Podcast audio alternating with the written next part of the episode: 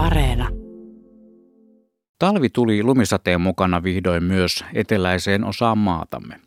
Lumihan muuttaa maisemaa ja pakkasen myötävaikutuksella luontoon muodostuu aina todella mielenkiintoisia ja kuvauksellisia luonnon omia taideteoksia, ja näiden parissa olen viihtynyt viime aikoina. Olen pitkään haaveillut pääseväni vaikkapa riisitunturille ihmettelemään ja toki myös kuvaamaan niitä upeita tykkylumen kuorruttamia puita, niitä juuri, joita olemme lukuisissa matkailumainoksissa tottuneet näkemään.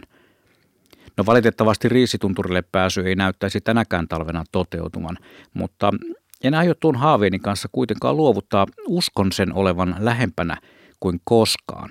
Ainakin aion lähteä jo helmikuussa käymään pohjoisessa. Tykkylumitaiteen sijaan olen kuitenkin päässyt hämmästelemään virtaavan veden ja pakkasen yhteisvaikutuksella muodostuvia jäätaideteoksia ihan tuohon lähelle kotikoskelleni. Kävelen usein kotini lähellä olevalle virtapaikalle, sille paikalle, jonka rantamille aikanaan nykyisen pääkaupunkimme perusta luotiin.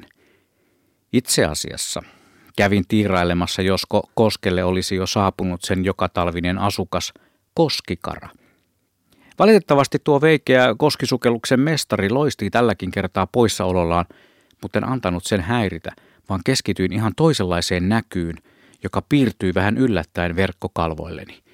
Nimittäin kosken yllä killuviin jääkelloihin. Mm, kuulit oikein, jääkelloihin.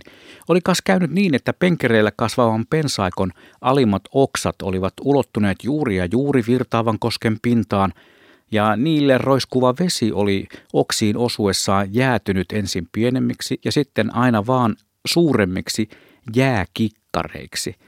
Ja tarpeeksi kauan veden, tuulen ja pakkasen yhteisvaikutuksesta oksiin oli muodostunut suuria pisaroita muistuttavia jäisiä kelloja, tai ainakin sellaisiksi itse niitä kuvailisin – Tuo luonnonmuovaama taide on usein jotain sellaista, mihin taiteellisen inehmon mielikuvitus ei välttämättä yllä, jos kohta moni taiteilija onkin ammentanut omaan tuotantoonsa pohjaa juuri noista luonnon luomista muodoista.